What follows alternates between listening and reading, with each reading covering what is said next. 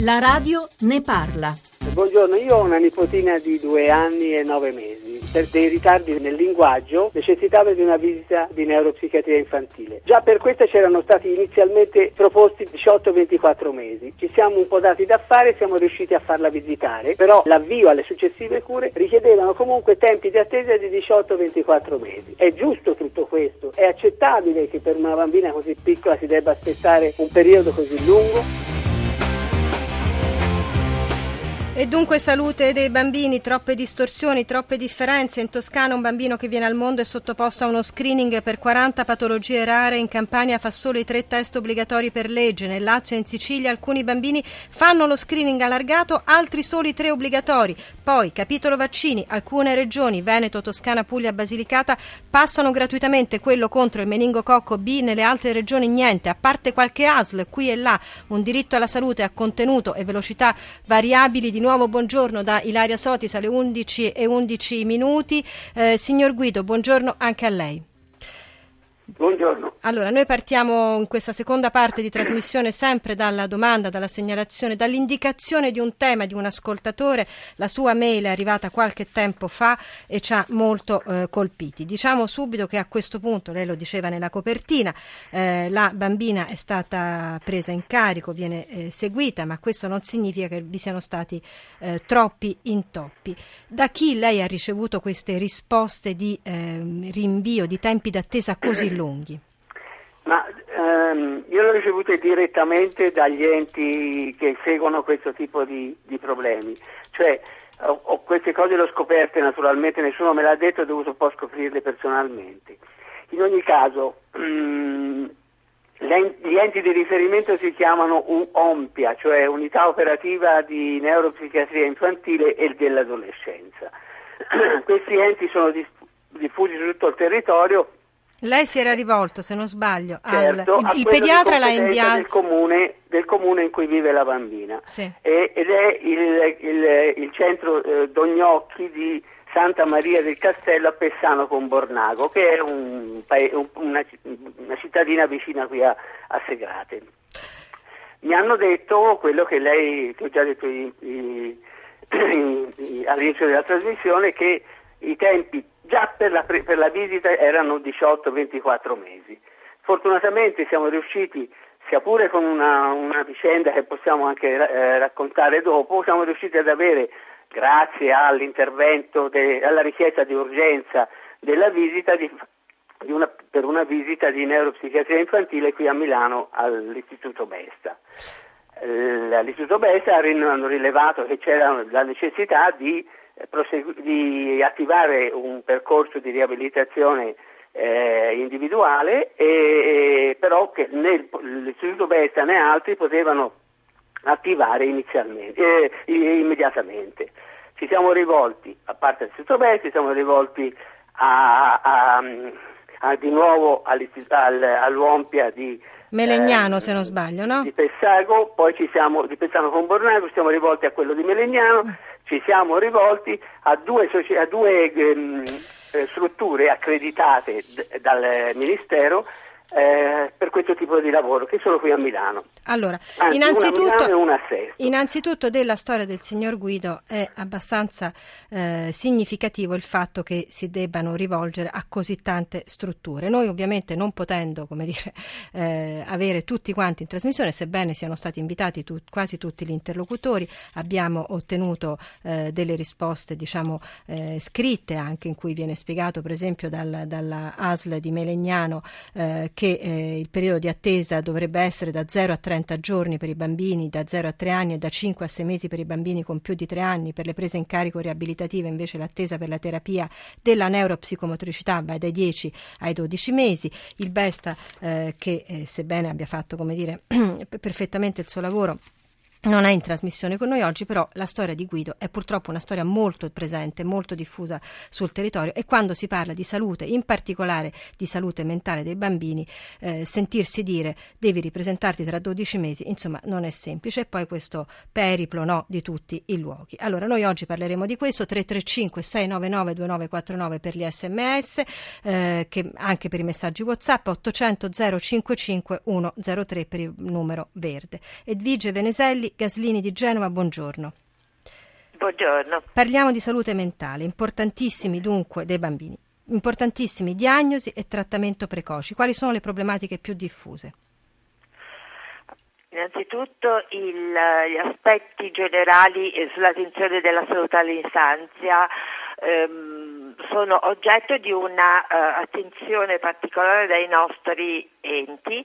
Ad esempio noi abbiamo un uh, gruppo di lavoro nazionale per la Convenzione dei diritti all'infanzia, a cui aderiscono moltissime società e questo uh, ente ha elaborato un documento che è proprio in questo ambito sui diritti dell'infanzia e dell'adolescenza in Italia.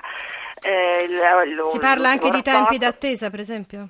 L'ultimo eh, parla delle risorse e dell'organizzazione dei mm. servizi, non scende in dettaglio su questi specifici, però eh, fa presente che eh, un problema fondamentale sono le risorse dedicate all'infanzia che in Italia sono inferiori rispetto a, alla media dei paesi europei. E questo lo teniamo, lo teniamo, da parte come dato perché è un dato che eh, ci servirà molto in trasmissione. Giovanni certo. Corsello, buongiorno, Presidente della Società Italiana di Pediatria, buongiorno.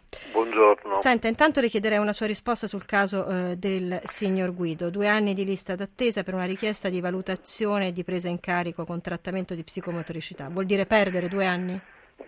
Sì, in qualche modo eh, è una, un elemento che ci preoccupa molto perché eh, nell'organizzazione dell'offerta sanitaria i bambini non possono essere trattati come gli adulti perché lo stesso concetto di lista d'attesa è un concetto che non è a misura di bambino perché sei mesi, un anno per un adulto spostano relativamente poco in rapporto naturalmente alla gravità del problema clinico. In un bambino che in quell'arco di tempo cresce, si sviluppa, ha delle modificazioni che possono essere essere decisive anche per la, la, la, formazione di tutta una serie di organi, di apparati, di funzioni, quel ritardo può essere un ritardo non più recuperabile. Quindi noi crediamo che quando si tratta di bambini i tempi siano altrettanto importanti della prestazione e nessuna prestazione potrebbe andare sicuramente oltre i 30-60 giorni. Non, non esistono eh, dal punto di vista clinico ma anche dal punto di vista dei diritti, delle motivazioni che rendono legittime dei ritardi ulteriori. Vance Joy, Messi Mine e poi torniamo parlando anche con voi 335 699 2949 sms e whatsapp.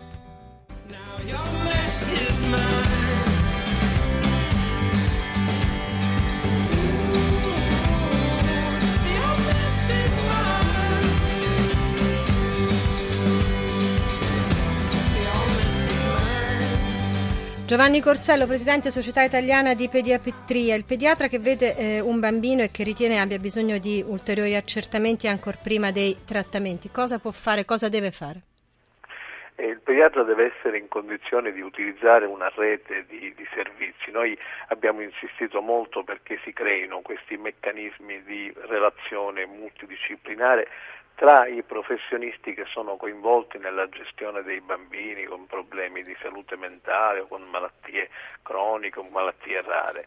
E, purtroppo il federalismo sanitario regionale di cui si faceva cenno prima non ha consentito che in tutte le regioni si organizzino queste reti che sono lo strumento attraverso cui il pediatra può trovare per quel bambino una risposta puntuale a quel bisogno di salute. Quindi la soluzione sta in una integrazione dei servizi perché al momento, coordinamento. Perché al momento, e torno da Edvige Veneselli, abbiamo detto, eh, direttore dell'unità operativa di neuropsichiatria infantile del Gaslini eh, di Genova, quando un bambino arriva da voi per appunto un accertamento e magari ha questo bollino verde, che è già una forma diciamo di triage, no? immagino, eh, voi che possibilità avete? Veneselli. E, parliamo appunto di eh, problematiche come ritardi del linguaggio, competenze scolastiche con difficoltà, insomma, anche cose più gravi ovviamente. Le, le, innanzitutto c'è da chiarire un po' gli obiettivi, cioè obiettivamente Giusto. il pediatra in prima istanza un bambino con problema dovrebbe mandarlo all'Ompia, che ha una diversa denominazione nelle varie regioni italiane che questo non facilita, però il primo filtro dovrebbe essere proprio nella neuropsichiatria dell'ASL e il Gaslini come il Vesta dovrebbe essere di secondo livello, cioè se, se la, la, la situazione viene definita urgente o complessa inviata per parere al, all'istituto oh, scientifico di riferimento. In realtà qualche volta ci, eh, ci capita non, non, raramente di ricevere invece dai pediatri richieste dirette per queste difficoltà che esistono sul territorio, quindi in una rete che funzioni, come giustamente diceva il professor Castello, il, che funzioni il filtro sì. o il, il andare per le vie previste dovrebbe essere la soluzione ottimale. Eh certo. Il, Senta, dottoressa Veneselli. Una pri, pri, primitivamente per il paziente acuto, per il paziente che ha bisogno di diagnosi complesse e di terapie complesse. Dottoressa Veneselli, l'ho chiesto sì. prima al professor Corsello, ma lo voglio chiedere a lei che è una neuropsichiatra sì. appunto. Che significa mh, avere una lista d'attesa di due anni per una bambina no. che ha poco... No. Il, uh, tutte, la nostra società è impegnatissima per eh, una protezione di 0-3 anni. Il, uh, effettivamente non capisco cosa è successo perché probabilmente ci sono anche dei problemi di comunicazione e di eh, organizzazione perché lo 0-3 anni in tutta Italia ha una via preferenziale, cioè se il bimbo è piccolino eh, la diagnosi precoce per noi è importantissima per la riabilitazione e questo dovrebbe essere successo. Come eh, il problema di comunicazione nell'ambito della difficoltà ehm, eh, è stato anche un problema nel rientro perché ora la bimba ha il trattamento, quindi sì, è il... davvero nel convenzionato, ci sono stati i genitori e i nonni che sono stati molto attivi in questo senso. Eh certo, ma questo, Però... periplo, questo periplo delle strutture è qualcosa che coinvolge ovviamente anche l'organizzazione centrale. Maria Teresa Bisogna ha chiesto a Alessandro Ghilardini, responsabile ufficio qualità della direzione del, generale del Ministero eh, della Salute, a che punto siamo. Cosa si deve fare anche alla luce dei possibili tagli? Esiste un presupposto per garantire a tutti i bambini le stesse prestazioni? Voi come Ministero della Salute cosa state facendo? Come Ministero della Salute abbiamo affrontato questa problematica delle differenze geografiche nella erogazione dei livelli di assistenza nel nostro Paese con differenti integrate modalità di intervento. Innanzitutto abbiamo fatto due anni fa un gruppo di lavoro insieme anche ai pediatri che ha elaborato un documento che è in fase di conclusione eh, che eh, definisce il quadro generale dell'assistenza pediatrica e poi nel mese di agosto l'intesa con le regioni sul regolamento degli standard ospedalieri. Definisce criteri univoci per tutte le regioni per quanto riguarda le caratteristiche di erogazione delle, delle prestazioni a livello ospedaliero, definendo anche dei criteri numerici in rapporto tra il volume delle prestazioni e gli esiti delle prestazioni. Voi lavorate, ricordiamo il Patto per la Salute 2014-2016, in sinergia con le regioni, ma dove le regioni dimostrino di non saper svolgere il loro compito, ecco, secondo lei non occorrerebbe rivedere qualcosa? Il Patto per la Salute prevede che eh, il Ministero possa intervenire in queste situazioni, quindi questo è un impegno che il Ministero si prende insieme con le regioni e con i cittadini, quindi questa sarà un'azione che verrà condotta nei prossimi mesi, questa è la risposta che le, che le posso dare. Sulle liste di attesa così lunghe a volte, cosa ci risponde? Per quanto riguarda il problema delle liste di attesa dobbiamo mettere al centro della problematica il concetto di priorità delle prestazioni, cioè più una prestazione seria, meno tempo può essere atteso. Questo è un, è un principio diciamo, eh, carattere clinico fondamentale che deve essere compreso dai cittadini e dagli operatori. Tonino Aceti, coordinatore del Tribunale per i diritti del malato, Associazione Cittadinanza Attiva.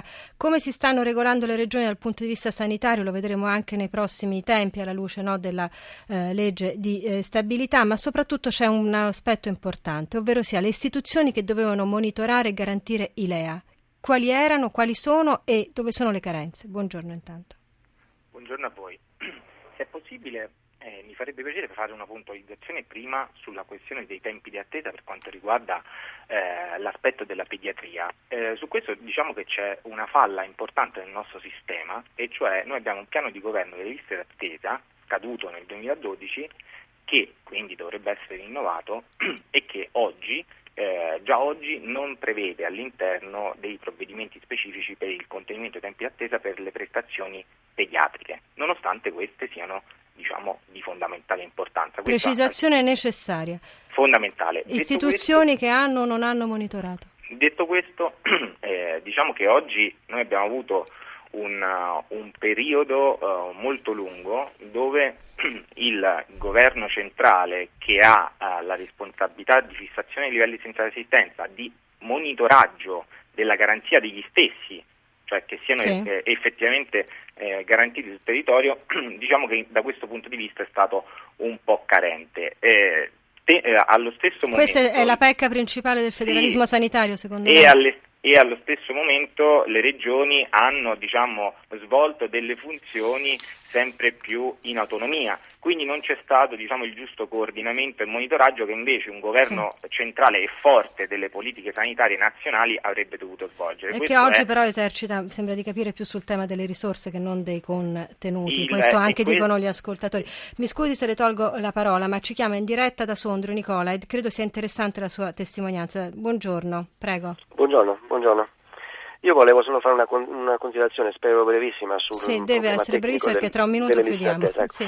Eh, comunemente la, la, maggior parte delle amministrazioni tendono a pensare che il problema delle liste attesa sia un problema numerico, cioè si facciano più eh, prestazioni in minor tempo e questo pen, dovrebbe accorciare le liste d'attesa. È esattamente vero il contrario, è un problema di qualità delle prestazioni perché la lista d'attesa la, la creano le richieste di prestazioni fatte da medici, la creano le prestazioni delle quali il paziente è insoddisfatto per cui va a richiedere un'altra prestazione, la creano i medici stessi quando non hanno tempo di accuratamente spendere del tempo per risolvere il problema del paziente, magari preferiscono chiedere altri esami.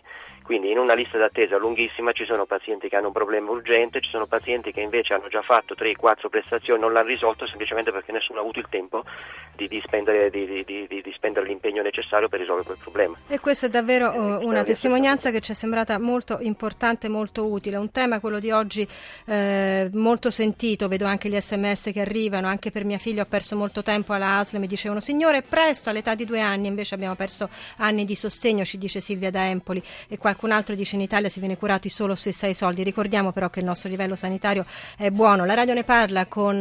no, non riusciamo a dare la sigla, grazie ai tecnici Fulvio Cellini e Stefano Siani, vi do appuntamento a domani. Da Lere Sotis, buon ascolto.